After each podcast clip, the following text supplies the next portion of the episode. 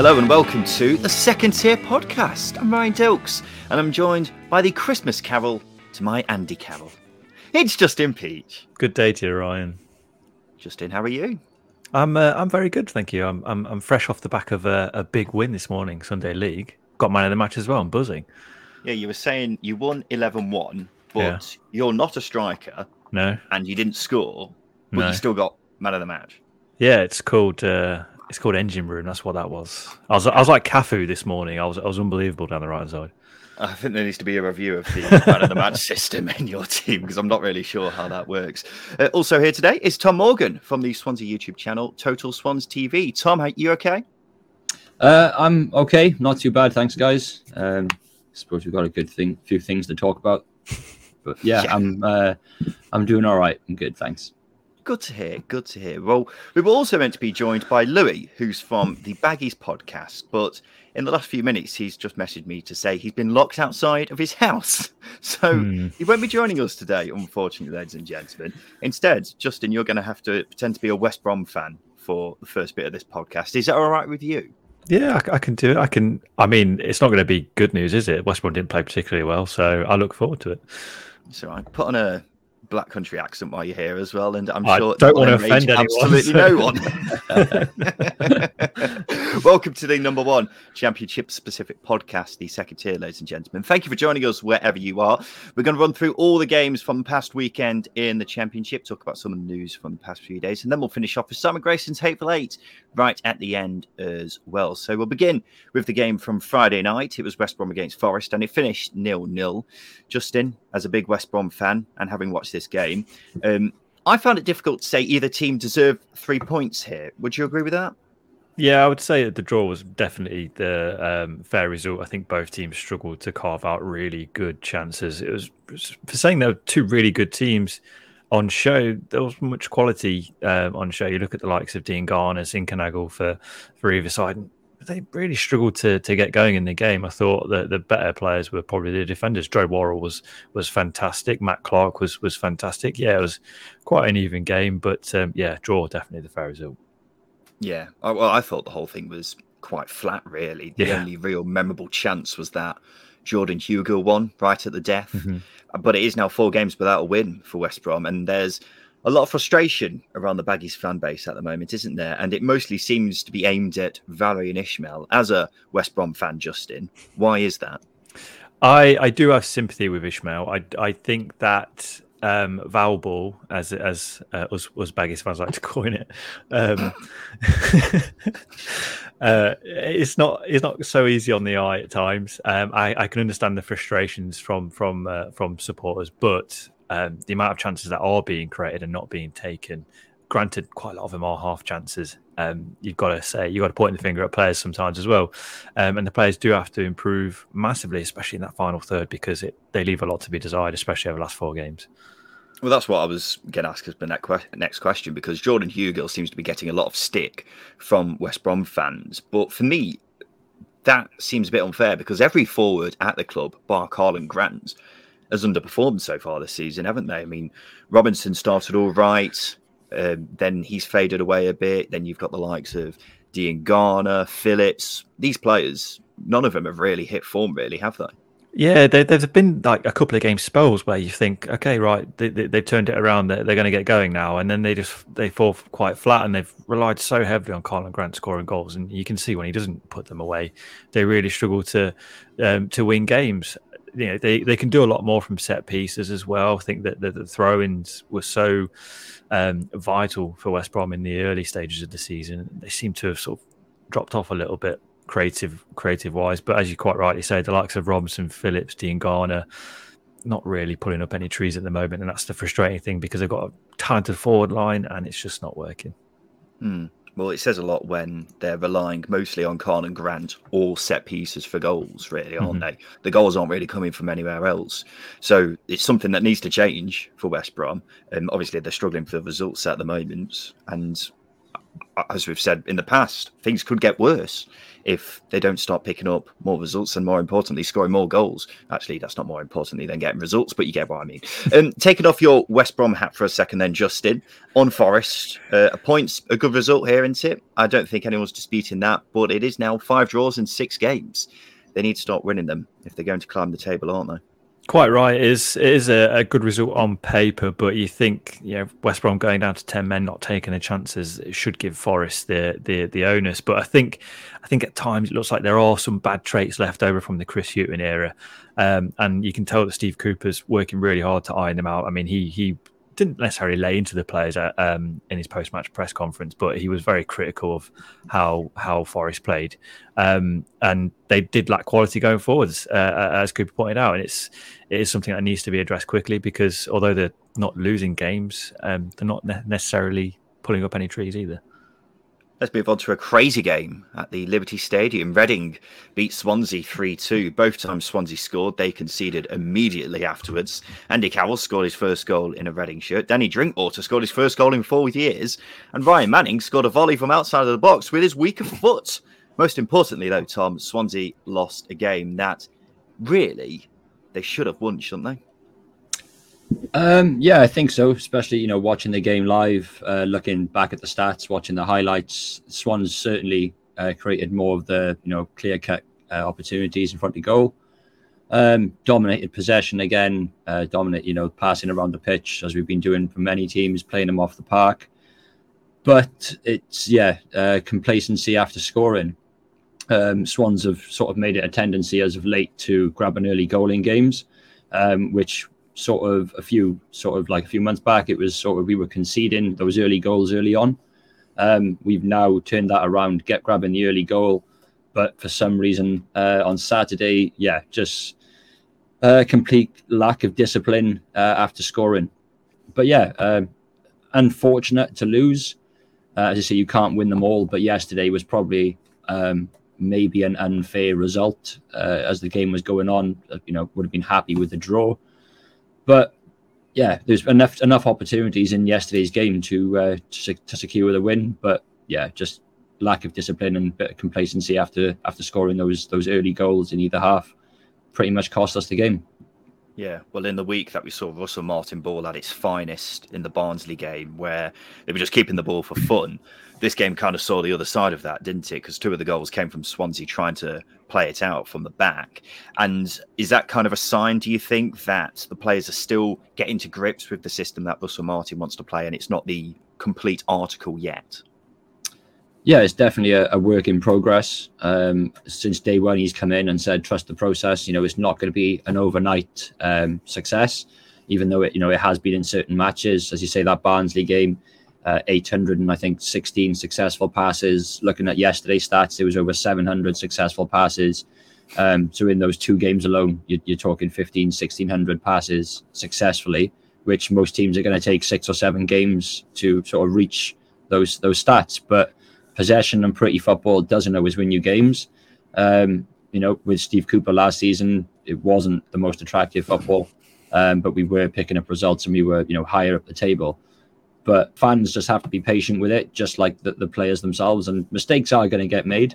It is going to take us time. Um, it'll be interesting to see what can happen uh, in the in the turn of the new year. Hopefully by then, you know, busy period coming up now in December. Hopefully uh, come January, those players will be ready and settled with that this sort of style of play. Mm. Justin, Andy Carroll stole the headlines here with a wonderful goal. Let's not get, take anything away from that. I mean, the touch, the run afterwards, the finish. It's all very impressive from a striker who Justin Peach said not long ago was all head. Um, but he looked very good here, didn't he? Yeah, he did. He, he really impressed me. I think uh, I've seen some Reading fans describe him as a as a flat track bully at this level. And he he, he was uh, he was that. He epitomises um everything Reading need to do at the moment, and that's fighting for every point. Um, and he lasted far longer in the game than than I thought he would, so it's a credit to him for for managing through that. And um, yeah, the, the more he's on form, I think the, the more he's going to get out of the players that are around him, because he's, he's not just uh, all head, as uh, Emre described. He's got good hold-up play. He can bring the ball down and bring other players into the game. And for some reason, he, he had a burst of pace in this game, which got him the goal, which was well taken, but no, never seen that before from Andy Carroll. Yeah, it's it's interesting to see a thirty-two-year-old Andy Carroll who's had a history of injuries mm. outpacing a twenty-two-year-old centre-back, but uh, we'll uh, we'll leave that there. Yeah. Um, his goal celebration afterwards was very good as well, doing a team rowing sort of thing. I'm always up for anything like that. But just finally, Tom, since the second international break, only three teams have picked up more points than Swansea. Despite this result, how are you feeling about finishing in the top six this season? Um, I think the possibility is there for sure. Um, you know, like I said, we, we are lacking um, a replacement goal scorer when so at top at the top end of the pitch. But I mean, I, I haven't really set us any expectations this year. I think, like many Swansea fans, a transition season. Um, I'd be happy with a top ten. You know, get as long as we can hold on to Russell Martin and the backroom staff to then build on that next season. Uh, I think that would be quite a successful uh, campaign for the Swans. But yeah, who knows? Plenty of football still to play. It's it's going in the right direction. You know, at the start of the season, we had, just be honest, a bit of a, a bit of a crap start to the to the to the year, um, and we were down the wrong end of the table. Now we're in the top ten, so it it would be interesting to see um, where this team can go under this uh, coaching coaching team. Interesting. Thank you, Tom. We'll come back to you later to play Simon Grayson's Hateful Eight. But for now, me and Justin are going to go around the grounds and we'll begin things at the M K M Stadium, where we saw the Tigers play the Lions. And it was the Tigers who came out on top. And no one can stop Hull at the moment. They beat Millwall two one, the fourth win in a row. And Northgreaves is from the To Hull and Back podcast. And it's another good win for the Tigers, Ant. Did you think you deserved it? Yeah, we did deserve the win. Um, it's strange how the change in system to the three five two that we've been crying out for months all of a sudden has resulted in four wins in a row. Um, I think the most frustrating thing is for us fans at the minute is that he seemed to only choose that system when we had to because of injuries. So um, for him to actually now have players available to change back to the four three three and him still choosing to use the three five two um, was a welcome surprise. And obviously we're reaping the benefits for it. We looked so much better in it, so much stronger. Um, Smallwood gets more protection from the, the from the back three. Uh, Bernard and Greaves look fantastic as progressive ball-playing defenders that come out of the defence and try and get us on the front foot. Uh, K L P and Longman have been absolute revelations as wing-backs. You know, we look dangerous. Uh, we look like we're actually going to create chances and score goals. So yeah, it's brilliant. Yeah, the tactical switch. I can't remember the last time something like this has happened and worked as well as it has done, because four wins in a row after looking previously pretty terrible. It's absolutely remarkable, and as it goes on, you must be feeling pretty confident about your chances of staying up. Yeah, it's um, it's weird because the, the majority of the fan base has actually been pining for this uh, three at the back system. Uh, we, just with the players that we've got, it seems to suit us more.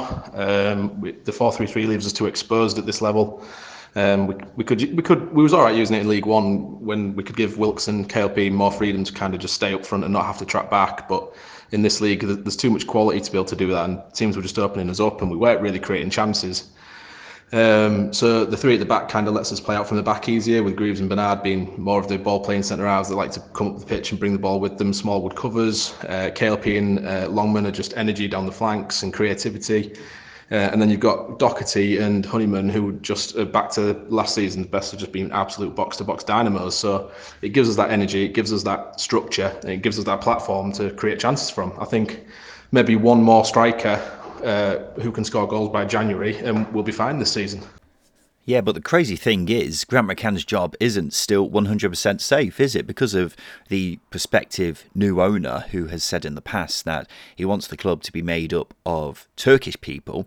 Now, he's meant to be taking over in the next few weeks, but as someone who's a Hull fan and close to the club, what do you think is going to happen? Do you think that whatever happens, Grant McCann's days are numbered, or do you think this run could save him?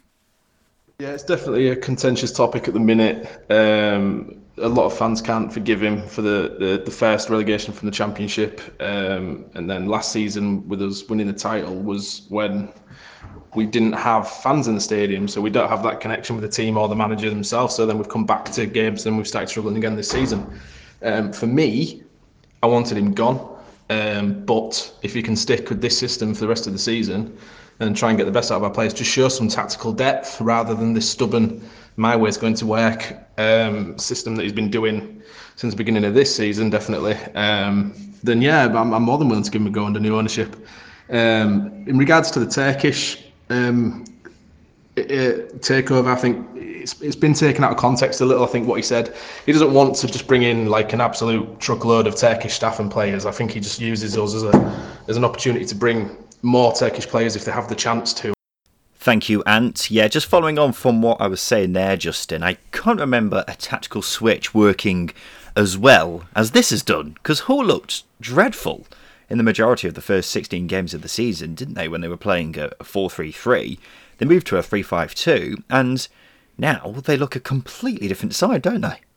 It seems there's a lot more balance in it, and it fares a lot better to them. Obviously, they've got the extra man up front, which is great for um, putting balls into the box. They've got the width with the wing-backs, um, and they've got the defensive stability with the three centre-halves as well, and they've got energy in midfield. Um, and yeah, you're quite right. It is, it is working wonders for them, and I don't know if it's had a one hundred percent record so far this season, but they've certainly won more games with this formation than they have with the four two three one or the four three three, whichever Grant McCann would favour on on any given day. So yeah, it's, it's working wonders for them. They look a lot more threatening. They look a lot more sturdy as well. So long may it continue for, for, for uh, the three five two.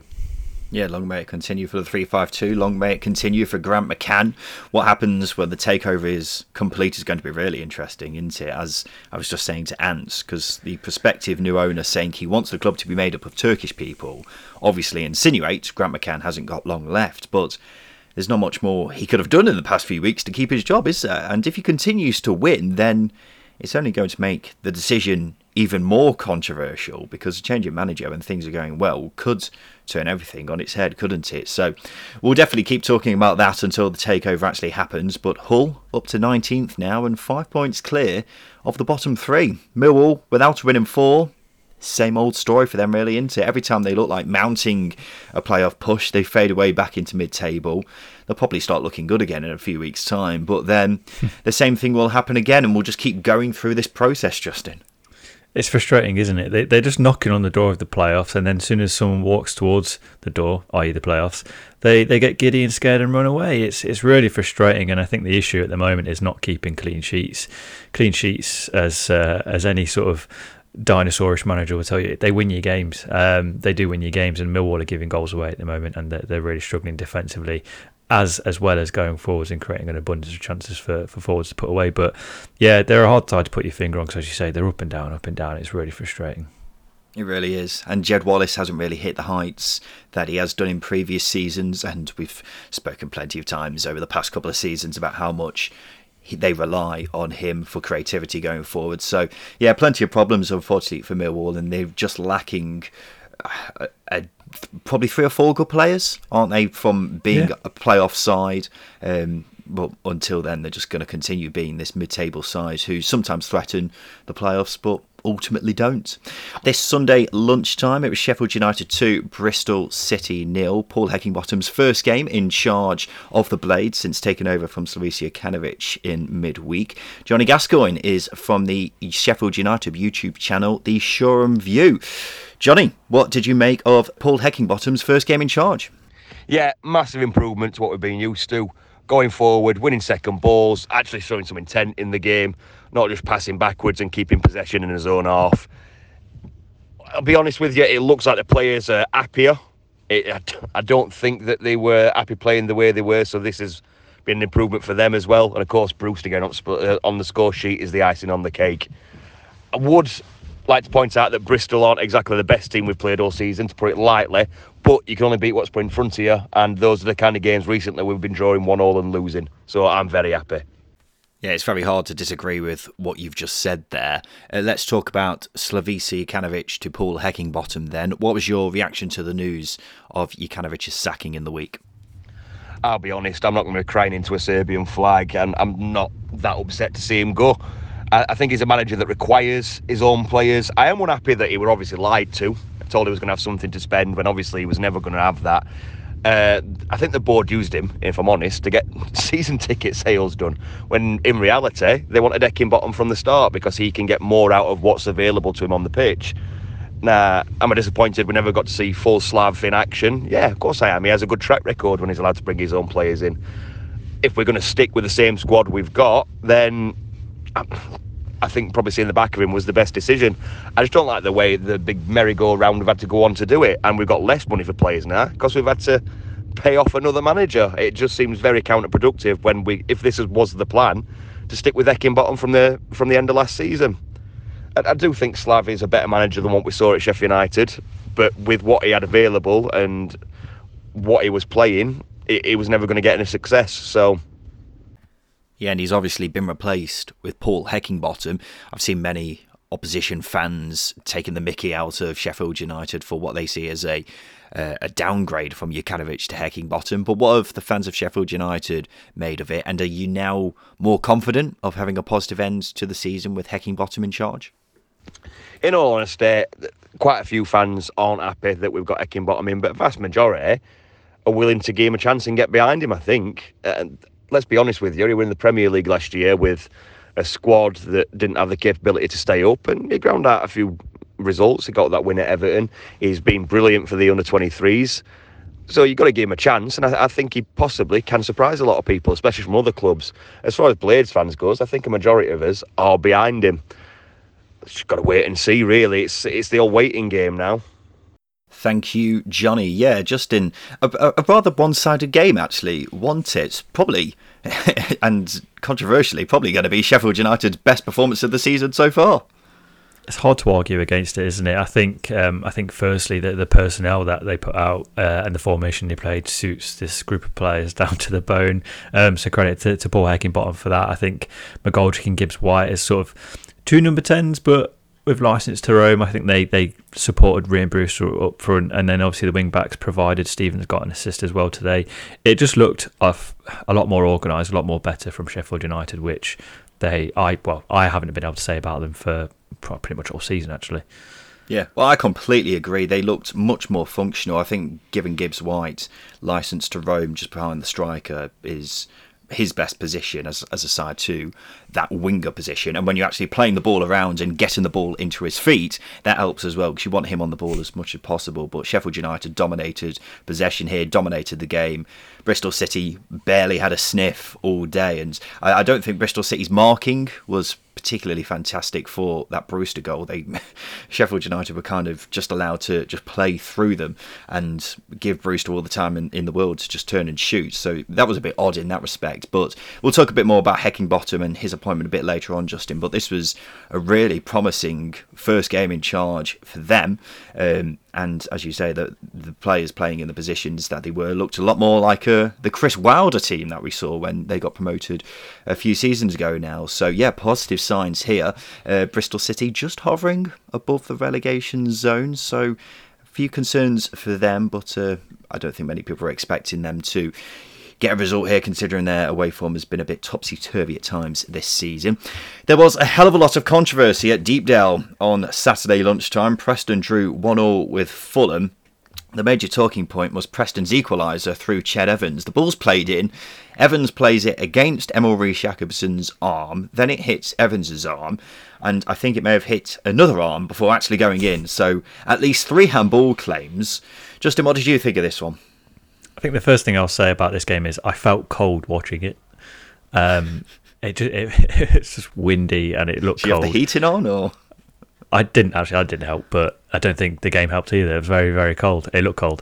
Um, but yeah, as for the handball, I, I don't know. I I, th- I feel like I need to see several more replays, because I don't know where the, the rule is when it comes to, because Jakobsen stopped the ball with his hand from going in.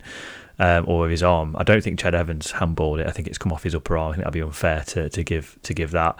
Um, yeah, because he definitely handballed it, but I don't know where the, the, the rule comes in, whether or not he stopped it from.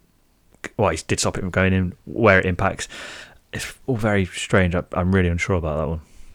I'm not sure what the handball rules are anymore, because they got yeah. changed, didn't they? A, a couple of seasons and changed ago. again. And, and they've been changed again, so now I'm not really sure what the actual rules are. But in my definition of handball, this is handball, because yeah. it's more of a handball every time I see it as well. If we're talking about unnatural positions of arms, then Emil Riis Jakobsen's arm is so far out that it's got to be handball. He's, he, his arm's there. hits him there. It's so a good save. It's a good save. It's a very good save from him. But something that's not talked about as well, by the way, is the fact that Jakobsen is also offside because he's on the goal oh, yeah. line and th- there's no one there who's deeper than him. So there's three handballs there and an offside in that mm. one goal alone. So something's got to be called back. But yeah, it's definitely handball for me. Anyone who is denying that it's handball, I think, is probably going to be a Preston fan because I can't see how else it can be uh, not a handball unless the rules have changed now, and I just don't understand the handball rule, but uh, that is a distinct possibility, really. And there was another controversial decision earlier in the game. Anthony Robinson only got a yellow for a tackle on Tom Barkhuizen, which he had to go off injured for. What do you think of that one, Justin? When I saw it, I, I agreed it was a yellow, but when Alex Neil broke it down in the... Um... Uh, with his punditry, I thought he made a really good point that he's second to the ball, he's gone through the man to get the ball, and obviously he scissored Barkhausen as well. So on that basis, I would deem that a red card. I think Robinson's got away with one there. Yeah, it's a red for me as well. I think it's reckless. It was a bit of a scissors tackle, wasn't it? And then yeah. he was two feet in the air as well. I'm not surprised Barkhausen has gone off injured because it was a really nasty one, and I'm surprised really the referee didn't see it as a red because that's as reckless a tackle as it gets from that sort of angle. So, yeah, Preston, they didn't get the rub of the green for this particular decision, but obviously got it later on, and the same could be said about Fulham and vice versa. Um, but then, looking at the game as a whole, Justin, Fulham weren't great, really, were they? Preston deserved at least a point, I thought. Yeah, I was I was really impressed with Preston. I thought they, they took it physically to Fulham in the second half, and I don't think Fulham particularly coped with it. Um, Ali McCann was winning second balls all over the place. I thought he was absolutely brilliant. Um, you know, he started a lot of the attacks for, for Preston, picking up loose balls and, and um, yeah, winning possession and getting the ball distributed. Um, and then going up to Ched Evans, I think he changed the game for Preston. As I say, that physicality helped a lot. From Fulham's perspective, you can tell there's illness running through the camp because, as as you pointed out, just a lot of players didn't look anywhere near the races uh, against uh, against Preston. No, they really didn't. They really didn't. But with Fulham drawing, it gave Bournemouth the chance to go back to the top of the table. And they were two up against Coventry, seemingly cruising, but then Jefferson Lerma was sent off after sixty-eight minutes. And it changed the game. Coventry scored two late goals to nick a point. First off, I'm going to assume there's no argument about this red card, is there? Um, I... I don't think there is. I, um, again, it's the uh, the rule of law where if, uh, you know, if he makes a, an actual uh, an actual attempt for the ball, is it a straight red? Um, but then that's the double jeopardy one. I don't think that actually matters. I think yeah, it's a red card. I feel sorry for Lerma though because he's been sold down the river by Jack Stacey, hasn't he, with that hospital ball? Oh, I th- thought it was a red card because he was the last man. That's why I thought he was sent off unless. Yeah, no, I'm getting mixed up with. No, I'm getting mixed up with the double jeopardy because obviously if it's a penalty, then it's just a yellow card, but. His last man, it's a, out of the box, it's a free kick, it's a red. Yeah, you're right. Right, okay, I see what you mean. Um, how frustrating would you have been, Justin, if you were Scott Parker? Because, as I say, Bournemouth looked to have this in the bag, really, didn't they, until that sending off? Yeah, you were quite rightly said um, before we went into the red card, they were cruising. It was going to be, uh, you know, I wouldn't say walk in the park, but a standard two nil win for Bournemouth. They've done that a lot of times this season, but the red card changed the game um, and, and Coventry got their tails up. So you've got to credit Coventry, but I think Bournemouth's defending for both of the goals was really, really poor. Um, Steve Cook, uh, I think that was a loose header for the for the equaliser from Todd Kane as well. Um, you could tell they missed Gary Cahill. Uh, I think that I think his experience, Bournemouth probably see that out. Well, they were playing Lerma at centre-half in mm. the back three, which was a... Uh... an interesting move, but uh, yeah, someone having obviously Gary Cahill's been absolutely fantastic for Bournemouth this season, and you're always going to miss someone of his quality and experience.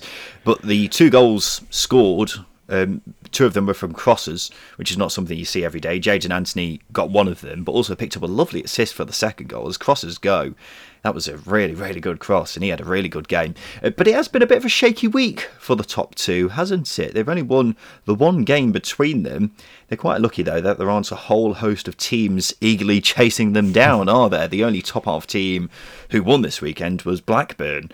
As things stand, do you still see Bournemouth and Fulham as the top two come the end of the season, Justin? Yeah, you, you look at the Fulham game. Um, I think if they're they've got a fully fit squad, they they win that. Uh, and you go to the Bournemouth game. I think if they don't go down to ten men, I think if they've got Gary Cahill, they see the game out. So I think those variables did really help the the two sides. But as you say, it's a little wobble for for both of them. But I think they're learning more about their squads in these little um, poor performances or or not getting three points than they would be just winning every game. Yeah, I'd agree with that. I think these managers, they'll learn more about their teams now that they're having sticky patches. Bournemouth mm-hmm. haven't really had a sticky patch at all so far this season, have they? Until no. now. Fulham had uh, an even stickier patch than the sticky patch they're in now earlier on in the season. And it's going to happen, isn't it? I, yeah. But I, I, I still think these two are by far the best in the division in terms of the players they've got, the resources they've got, and the fact that their managers are pretty settled on how they're going to play and what their best team is. So yeah, I still these I still see these two as the top two. I think they are blips that they're going through now. It'll only be a matter of time before they get back on the ball and probably end up running away with the automatic promotion places as the season goes on. Justin, let's have a break. After that, we'll talk about Blackburn's win against Stoke and then a massive game at the bottom of the table where the highlight was the lights going out.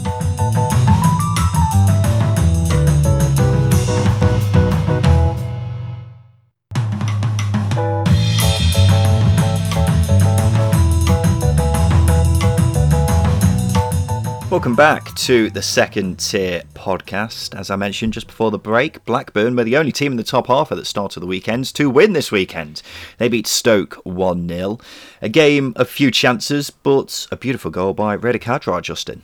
Yeah, it was a lovely goal, wasn't it? I think Blackburn obviously forced Stoke into into the turnover and possession, uh, regained it, and um, Kadra's running through and, and, and rifles one into the bottom corner. A little bit of luck, I guess, with the, the ball falling to the Uh, ball falling to them, but nonetheless it's a great finish and a really good away performance from Blackburn. I was really impressed with them in this game because they don't have the best away records, but they, they ground this one out against the Stoke side who played pretty well in midweek despite defeat. Yeah, well, three games, uh, three wins from four games I should say for Blackburn now. Only Fulham have picked up more points than them in the last six games and they've snuck up to fourth in the table, which seems to have come out of absolutely nowhere. Question is, Justin, can you see them staying there? Well, yes, I, I, I can, but I can also see them falling away, if that makes sense. They're not a team that have, over the years, have, have convinced me. They went through a really sticky patch in the middle of the season last season where I think they won two or three games in, in, in twenty. Wasn't the best. Um, but if they can get through sort of uh, December uh, and January and still be in and around the top six, then I do fancy them. Um, but as well as that, it's also keeping older players. They've got a lot of players out of contract at the end of the season. Keeping hold of them in January is, is imperative. Yeah, well, it's a really good point. Whether Blackburn decides to cash in on some of the players they've got now or just lose them for free in the summer is going to be really interesting next month, or in January, it's not December yet. Um, but I think there are teams who are better suited to finishing in the top six than them, if I'm being brutally honest. We've seen plenty of times in the last two seasons where Blackburn have mounted somewhat of a playoff push, but then it fades away soon after, and come the end of the season, they're not even in the conversation. So it wouldn't surprise me if that happens again. I also think they're not great at the back and you only have to look at the underlying data to see that as the case. So if I'm being honest, I'd be surprised if Blackburn were still in the top six come the end of the season. I'm sceptical to say the very least. That's not to say they're not a good side though, because obviously Ben Brereton-Diaz is the man who's been stealing the headlines, but John Buckley has also been consistently brilliant for them. Harry Pickering is someone I like at left wing back. Joe Rothwell has shown in spells he's a very talented player, and Thomas Kaminski is one of the best keepers in the league for my money. And I've always had a bit of a soft spot for Blackburn and would love to see them um, having a good crack at going up, but unfortunately my head says no. But to be fair, you've got to give a lot of credit to Tony Mowbray for the job that he's doing at Blackburn over the past few years. You've got to remember, they were in League One not long ago, were they? Mm-hmm. And now yeah. the fact that we've been talking about them as a team who could finish in or around the playoffs is, you know, you've got to take your hat off to the progress that he's made in the time that he's been there. Back-to-back defeats for Stoke, and I thought this was actually a very lacklustre performance, Justin. Yeah, as I say, I, I thought Blackburn were the better side and deserved the three points. They created the better chances um, or, or the better openings, and Stoke looked a bit flat. Um, you look at the goal as well, Ben Wilmot, I think he just kicks it against one of the players, Blackburn, Blackburn players, quite lazily, um, and it falls to falls to them, and they and they run on it and uh, and score. Um, yeah, quite a, quite a flat performance, especially after what should have been three points in midweek. I think you're really disappointed seeing that as a Stoke fan. You, you look at that back three now, and earlier in the season it was Østergaard, Suter and Wilmot. We were talking about it as one of the best back threes in the division. Mm-hmm. Suter's obviously injured now, probably out for the rest of the season. Østergaard's had a drop in form, and the only player who remains from that back three was Ben Wilmot, and beside him he's got Danny Batt and James Chester. James Chester did not have a great game yesterday, and then Danny Batt is someone whose best years are behind him. So yeah, you're looking at it, and it, it's unfortunate to see, because I was really liking the look of this Stoke side, but now I am starting to fear the worst, unfortunately. They've got three tricky games coming up as well: Q P R, Middlesbrough and Coventry. They're seventh now. If they come out of the other side of those games winless, then you're fearing the worst. And by the worst, I mean not being in the top six this season, just for clarification. Not not quite um, the worst, but still bad. Yeah, yeah, still not great considering what many people are expecting them to do at the start of the season, or at least after the first few games of the season. But uh, it, it's, it's irritating, because Stoke were looking really good. Other circumstances have changed, and now I'm not really sure where they're going to finish come the end of the season. Um, There was a massive game at the bottom of the table, Justin, twenty-second against twenty-third, as Peterborough played Barnsley. Now, you might be saying, well, if this game was so massive, how come it's so far down in your running order? Well, that's because the most exciting thing to happen was the lights going off. Yes, that's right. There was a power cut ten minutes before full time. The game finished nil nil, and when the lights were on, this game was a really poor game of football, Justin. Yeah, it's just not pretty at all, was it? There was half chances here and there, and that's about it. Um, I think you could tell the players lack confidence. Um, I think, as Bargy said, that they want to build from a a solid platform, which is fair enough, but you've got to try and excite uh, and convince fans some way, and they just didn't do that. And obviously Peterborough as well looked really poor after... Um, yeah, they had an upturn in form at home. Just, yeah, not a nice game at all. No, not at all. And the thing is, with Hull's winning streak, it meant these two teams were being cut adrift in the bottom three, and the worst possible result for both of them would be a draw. So I thought maybe it might be a bit more open, but it really wasn't. And the football was terrible at times. There were barely any chances. Ordinarily, a game like this would be last in our running order, but this was a big game. Someone should have mm. told the players. Um, Poyo Aspargi's first point as Barnsley, as Barnsley boss in his second game in charge. Anything to say on him so far? Clean sheet, thumbs up.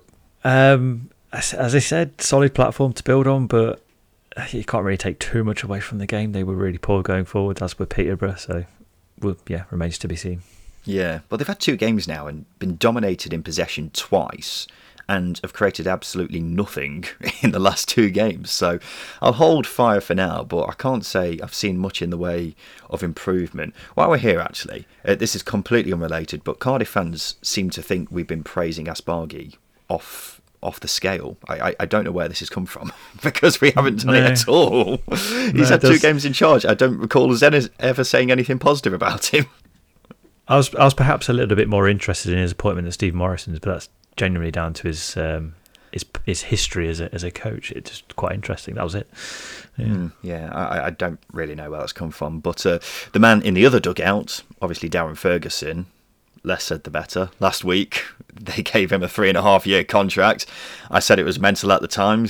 Peterborough fans came out the other end and said I was wrong. And since then they've picked up one point from three games and not scored a goal. So they're now four points from safety. Am I missing something? I get he's a bit of a legend at Peterborough, but I've said it before and I'll say it again. His record at championship level is bang average, Justin. I, I just can't see Peterborough progressing as a football club with him in charge. And right now, I'll be surprised if they stay up, because them and Barnsley have easily been the two worst teams in the division, haven't they? Some will say that yeah. they're overachieving considering the amount of money they've spent.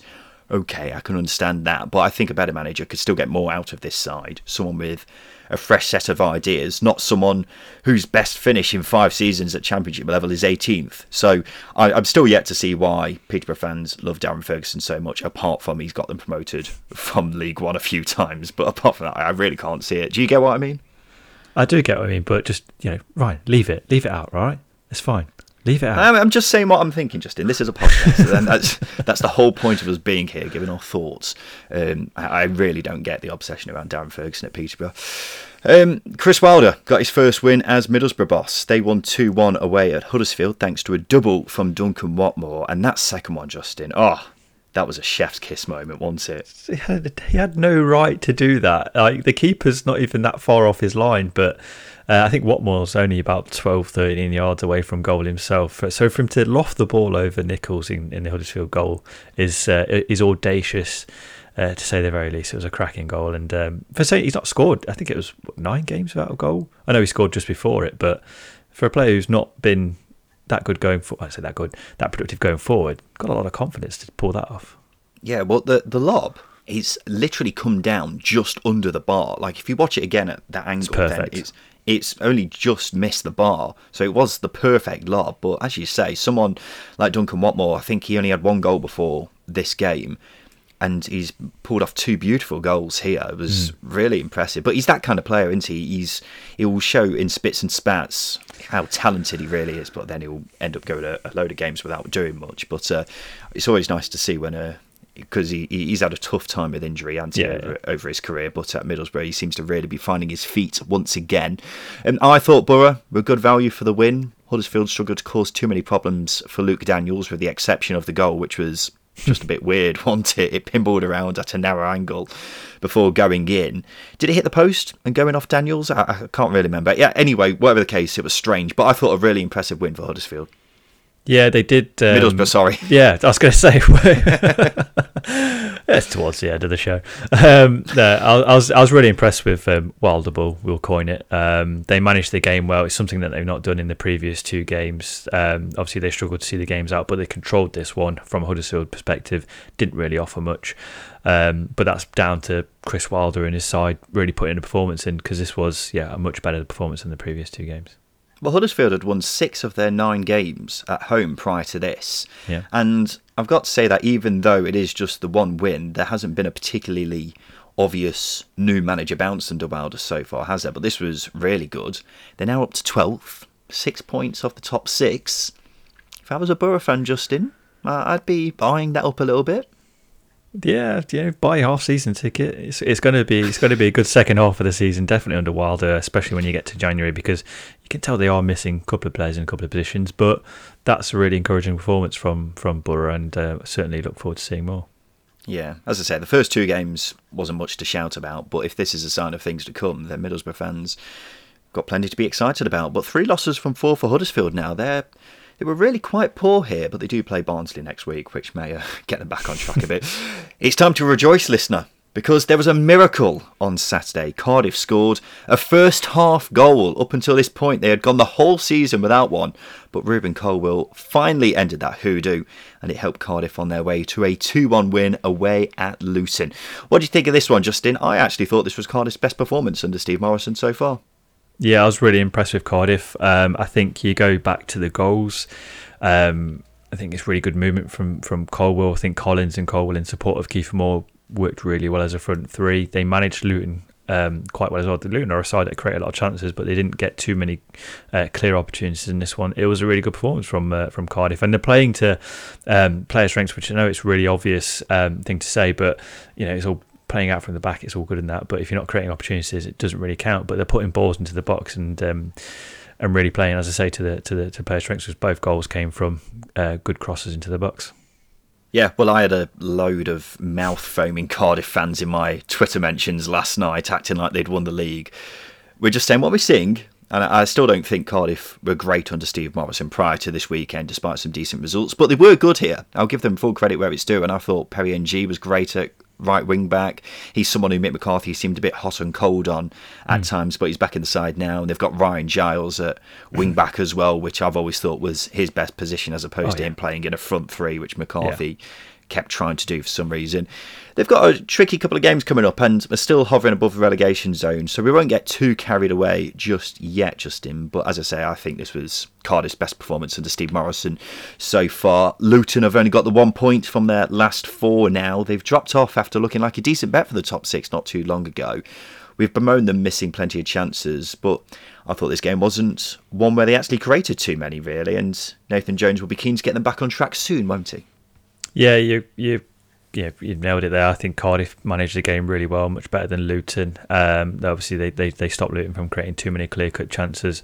And when you're a team that are low on confidence in front of goal and you're only creating sort of half chances, it's going to be a struggle from there.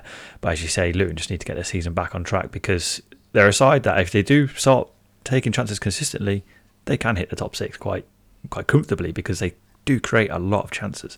They they really, really do, and it's frustrating how many they miss per game, because you expect them over the course of the season to put that right and start putting away the chances. Um, whether it's just a matter of time before that happens, or whether they need to bring in, I don't know, another strike or something like that in January, we'll wait and see. But everything seems to be going right for Luton, apart from the goal-scoring bit. And unfortunately, scoring goals is quite an important part of football. So uh, we'll, we'll see if uh, that does remedy itself. But it, Luton are a side who play so well, they just don't get the results, which is the most frustrating thing for Luton fans, I imagine, and us as podcasters for the Championship. Uh, Birmingham v Blackpool finished one nil thanks to a Lukas Jukovic goal. Not a classic by any means. Blackpool could, and actually maybe should have had a penalty. Ivan Sonjichan, Shane Lavery. He was lucky to get away with that one, wasn't he?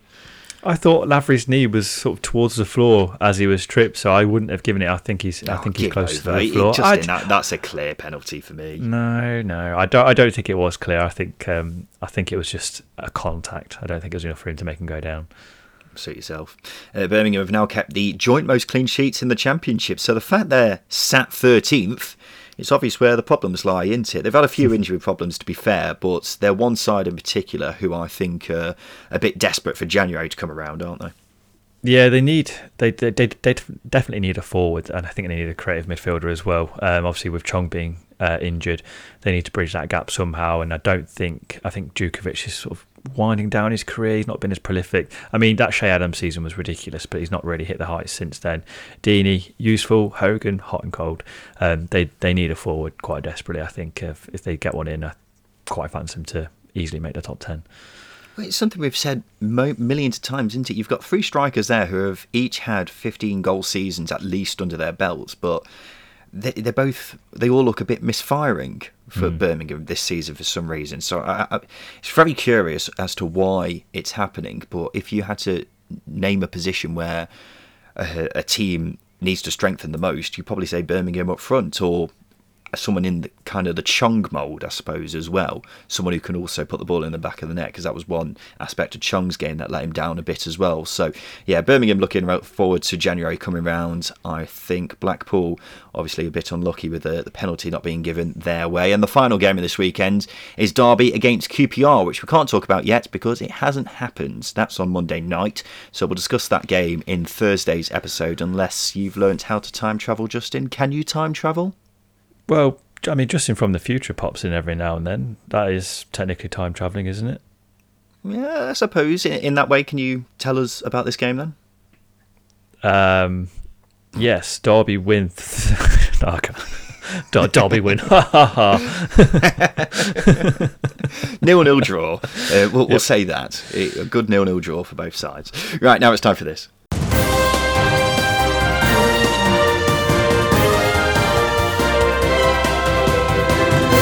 Yes, it's time for the news, and Paul Heckingbottom has been named the new boss at Sheffield United after Slavica Kanovic left the club. He was, of course, the caretaker manager after Chris Wilder was sacked when they got relegated from the Premier League last season. Uh, Justin, we spoke briefly about Jukanovic leaving in Thursday's episode. Paul Heckingbottom was appointed later in the day, so we didn't talk about that in Thursday's episode. But what's your reaction to Heck replacing Jock? We got there in the end. Um, I mean, it's it's not a, a Jukanovic appointment, is it? It's not like, oh, wow, yeah, it's incredible. Um, I think it's a safe pair of hands for the club. Um, I, I do I do rate Heckingbottom as a coach. I think that Leeds spell was perhaps unfortunate. I think he did a good job at Barnsley. Um, but nonetheless, he's he's in charge. He's, he's We've seen him organise and play players in the positions that they should be playing in, um, which is a good start. Um, it's it's hopefully you get more of the same out of them, um, but I think it's a steady appointment nonetheless. Yeah, I, I, it's really difficult to say because obviously uh, Paul Heckingbottom got the results here, and we are speaking after that, so it's a bit more difficult to, you know, give an opinion considering they've just come back off a dominant two nil win. Um, but I, I kind of agree with you. I think Paul Heckingbottom is one of those managers who gets a bit of a bad rep because of how one job went. Because when he was mm-hmm. at Barnsley before, he did a fairly good job, didn't he? Um, yeah. Before that unfortunate spell at Leeds, and then Sheffield United in the Premier League last season. I mean, that was just a salvaging yeah. it's just a salvaging effort really, wasn't it? And mm. just trying to do what you can when, you know, the club is already down really. Um, But it, it is interesting that they've gone with Heckingbottom, considering he was there last season. Um, they clearly much prefer his style of play to what Jukanovic was offering. I mean, Jukanovic in the end was turning out to be a bit of a just a pairing that didn't work, and yeah. it was clear Jukanovic didn't get on with the owners, whereas Heckingbottom clearly has a better relationship with the owners than Jukanovic. Interestingly, Sheffield United chief exec Stephen Bettis said that Heckingbottom won't be judged on results, he'll be judged on how good the football is, which is an interesting claim, Justin. Yeah, it's it's a bit of a disaster press conference, really. I felt a bit sorry for Heckingbottom because it's not not the best way to introduce a new manager. But um, I mean, I pers- well, we're going to judge him on his results, aren't we? Because if, if Sheffield United lose six in a row and they go down, um, yeah, that's not a good. At least they're playing nice football, though, Justin. At least they're playing nice football. Yeah, who cares if they're bloody winning, uh, losing four three? It's nice football. Yeah, it's a bit of a weird statement, and um, I think that sort of tells you. Maybe a couple of the problems behind the scenes at Sheffield United would make you start to speculate about what's going on there. Yeah, I mean, it's worth pointing out Chris Wilder's sly dig that he gave in the midweek press conference for Middlesbrough, where he was saying he's working with people now who who actually agree with his way of working. So uh, interesting uh, little quote from him. But yeah, Heckingbottom, I, I'm interested to see how he does. I thought they were really good against Bristol City. Mm-hmm. Bristol City, not the best opposition in the world, in fairness, but they looked a much more functional side. Players were playing in the positions that I think they're probably best in. Um, so we'll see. Replacing Jukanovic with Heckingbottom, when you put it like that, is... I think for most clubs a massive downgrade, but I think Heckingbottom, he clearly understands how the club works, whereas Jukanovic probably didn't. Um, so best of luck to him. He's got a big old job on trying to salvage Sheffield United's season, but they're not miles away from the playoffs, so who knows? He's had a good start, so we'll see and keep an eye on that one, Justin. The creation of an independent regulator for English football has been endorsed in principle by the government. The idea is the primary recommendation of a fan-led review of football governance. It's almost looking like this regulator, Justin, is almost definitely happening at this point, do you think? I, I certainly hope so. I think everyone's very confident that it is going to um, at least go to uh, government legislation, or at least will be considered um, and implemented. It needs to happen. Everybody knows it, apart from the Premier League outfits. I saw Christian Perslow's interviews in midweek, which were absolutely horrendous, and it's everything that's wrong with the Premier League. If anyone's got time to watch those interviews and, and get angry, they just want a ten minute spell of getting angry, then you know that's a that's a good in- interview to watch. But um, football needs it. Um, dis- redistribution of wealth, making sure clubs aren't you know being catastrophic to to themselves. It's all there. It's a really good, interesting read. Or if you find a summary of it, I'd probably recommend that because it's over one hundred forty pages long.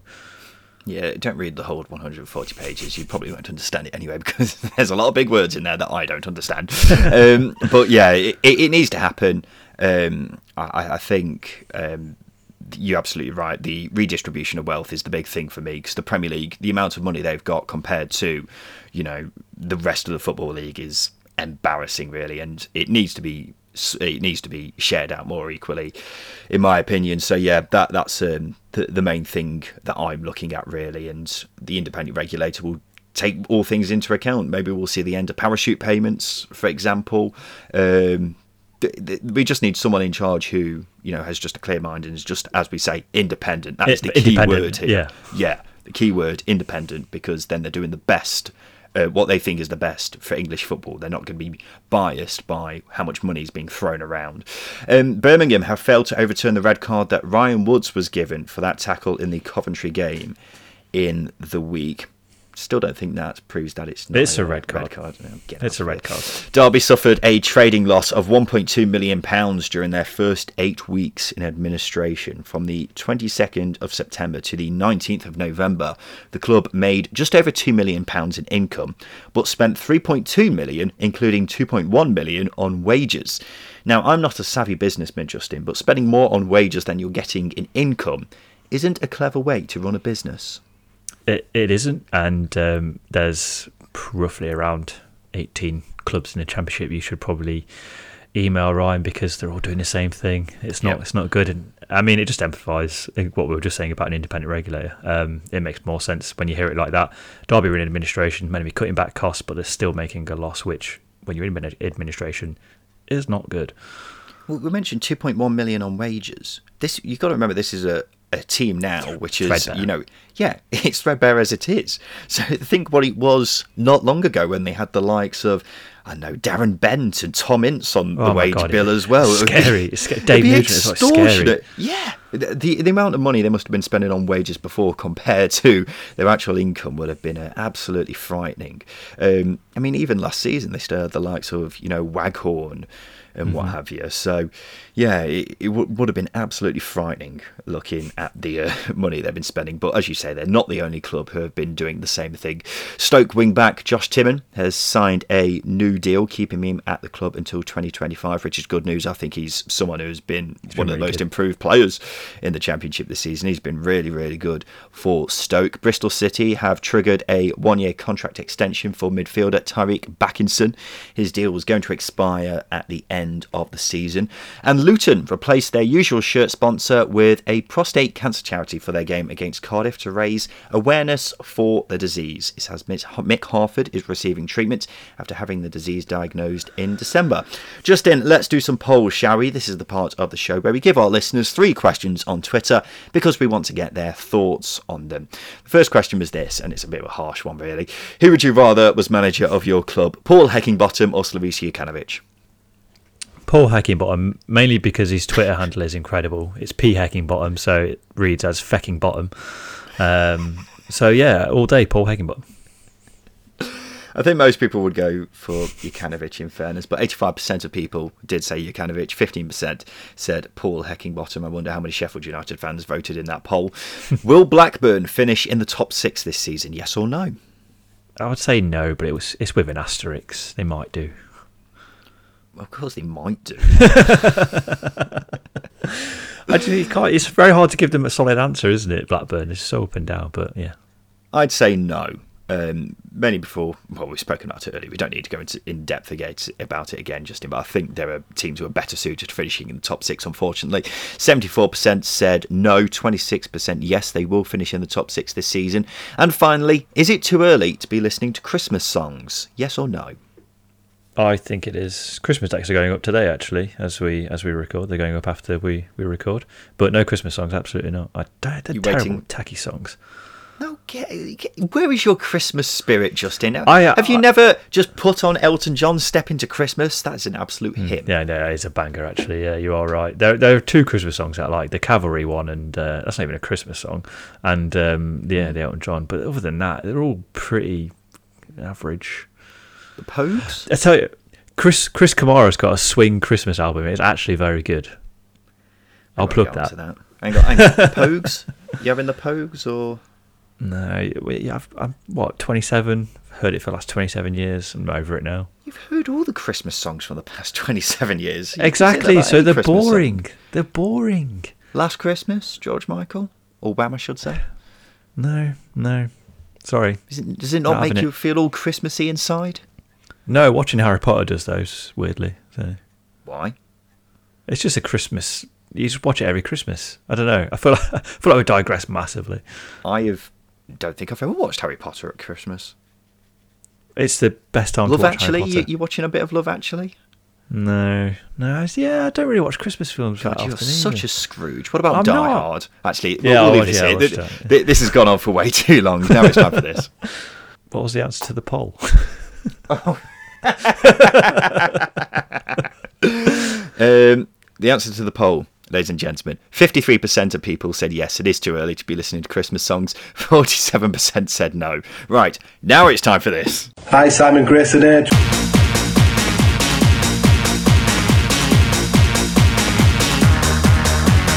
So this is Simon Grayson's Hateful Eight. Simon Grayson, by the way, lost his job at Fleetwood this week, didn't he? Which is sad, isn't it? I'll tell you what. I would love to get Simon Grayson on for a game of Simon Grayson Take for Late. All my dreams would come true if that happens. But welcome back to the show, Tom Morgan from the Swansea YouTube channel, Total Swans T V. We were meant to have Louis from the Baggies podcast here with us today. But as I said earlier, he's locked himself outside of his house, so he won't be joining us. So what we'll do instead, chaps, for this is we'll give whoever gets one wrong first another life. So it's still you know, three cracks at uh, trying to get this right. So if you've never heard before, what I'm going to do here is ask the boys to name eight of a certain subject, and all they've got to do is work together to name all eight. So, for example, if I would say, name the eight championship clubs nearest to Big Ben, and Louis would say Millwall, that's one down. Tom would say Fulham, that's another down. But if Justin would say Middlesbrough, then he'd be out. So what you need to do, chaps, is give me all eight answers without all of you being eliminated. I'll be honest, I've done this quiz so many times over the past year and a bit that I'm now running out of ideas. So what I've done this week is uh, it's a subject which has got nothing to do with the championship. Can you name me the eight teams who have spent the most seasons in the Premier League but have never won the Premier League? Here's a clue. The minimum number of seasons these teams have had is fifteen. Middlesbrough played fifteen seasons, but are not included on this list because I needed it to be eight. So, Justin, we'll go to you first, being a big West Brom fan. Um, I, Jesus, this is actually a very difficult one. I don't want to take our our free go yet, Tom. So, um, yeah, uh, get it right. Most... it's very difficult. I can't even think of anyone. Um, Everton, really. Yeah, Ever- Everton. Yeah. Surely that's yeah. obvious. They spent all thirty seasons in the Premier League, but the highest they finished is fourth. Tom, we'll go to you next. Southampton. Southampton is correct. They've had twenty-three seasons in the Premier League, but of course have never won it. I think the, finish, the highest they finished is about sixth. Justin, your go? Aston Villa. Yeah, Villa, twenty-seven seasons in the Premier League. They finished second wow. in the very first Premier League season. Um, so you've got three down. Tom, it's your go again. Uh, I'm going to go for the one of the prime yo-yo clubs, Newcastle. Yeah, Newcastle, twenty-seven seasons in the Premier League. They did finish second twice in the nineties, but have never won it. Um, you've got four to go, Justin. Oh, I can't think of anyone now. Um, Tom got through that really quick, which left me no time to think. I'll give Okay. Um, Sunderland. Sunderland have had sixteen seasons in the Premier League. So they are correct. You're absolutely right there, Justin. You looked a bit nervous when you said mm. that one. Um, how many have we got left? We have got three left. Three. Tom, it's your go again. Still got three lives. Uh, I'm going to take a bit of a risk with this one. Oh, no, no, no, no. Um, that would have been such a stupid answer if I had just said what I was going to say, honest to God. Um, hang on, okay. hang on, out of interest, this won't count as your guess. What were you going to say? I was going to say Blackburn, but then as soon as I went to say it, I thought, of course they've won the bloody Premier League. Black, Blackburn, Blackburn were the first team that came to my head. Yeah. And I was uh, like, okay, no, they won it. um, Crystal Palace. Crystal Palace. Have had thirteen seasons in the Premier League. So you've lost your extra life. He's not out yet, Tom, but it's now sudden death. You've still got three to go. Justin? Sort of, you, we've fallen into like the really sort of clubs that have done absolutely nothing over the years. Um, and one of those is West Ham. Yeah, West Ham, twenty-six seasons in the Premier League. They once finished fifth, but that's as high as it's got for them. You've got two left. Tom. I'm going to follow on with that with another club that have done absolutely nothing. Tottenham Hotspur. Yeah, I was wondering why you left for so long. Did you just completely forget about them? Yeah. yeah. Oh, they spent all thirty seasons in the Premier League. Nearly won it when Leicester did, didn't they? But obviously, yeah, I've never actually won it. So you've got one left. Can you name the final club who has spent the most seasons in the Premier League but has never won it? fifteen seasons for this club. fifteen. So they're only on the periphery. Justin, it's your go.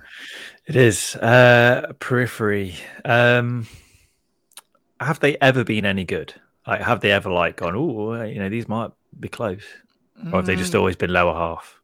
Not close to winning it, if that's what you mean. Any sort of European football? I'm, I'm not, I don't want to say, Justin. I'm, I'm giving you too many clues as it is. You've got two lives left. Just take a stab in the dark. It's very difficult. Um, Leeds. Leeds have had fourteen seasons oh. in the Premier League, so you've just yeah. missed out. That is very unfortunate. Uh, so Justin's out. That means, Tom, it's down to this guess. Can you think of the team who spent the most seasons in the Premier League but never won it? Shot in the dark. Watford? It's not Watford. Hmm. Watford, I, I don't have the number in front of me, but it's not even in double figures. So it's not Watford, unfortunately. The team you were looking for was Fulham. Ah. Oh. fifteen seasons. When you asked me about the question about Europe, Justin, I was like, yeah, held back there. Otherwise, that might have given it away. But uh, other close ones, West Brom at thirteen, Bolton thirteen, Norwich ten, Stoke ten. Uh, but it was Fulham, the team you were looking for. So you've fallen at the final hurdle, gents. Tom, you look very disappointed right now. I am. I am, because Fulham is almost an obvious one, I think. They've They have been up there, as you say, an awful lot. I would have thought more than than West Brom, uh, than, mm. uh, than Middlesbrough, to be fair. But obviously, the same amount. Um Yeah, it didn't even cross my mind. There we go, ladies and gentlemen. This rounds up another episode of The Second Tier. Thank you for listening wherever you are. We'll be back again on Thursday to preview the upcoming games in the Championship for next weekend. But a quick thank you to Tom Morgan from Total Swans T V. Thank you for your time today, Tom. Thank you, guys. Thanks for the invite. Pleasure, as always. Thank you, Louis, for your contribution to the show. I'm only joking. Uh, this has been the Second Tier Podcast. We'll be back again on Thursday. I've been Ryan Dilks. I've been Justin Peach. Thank you for listening.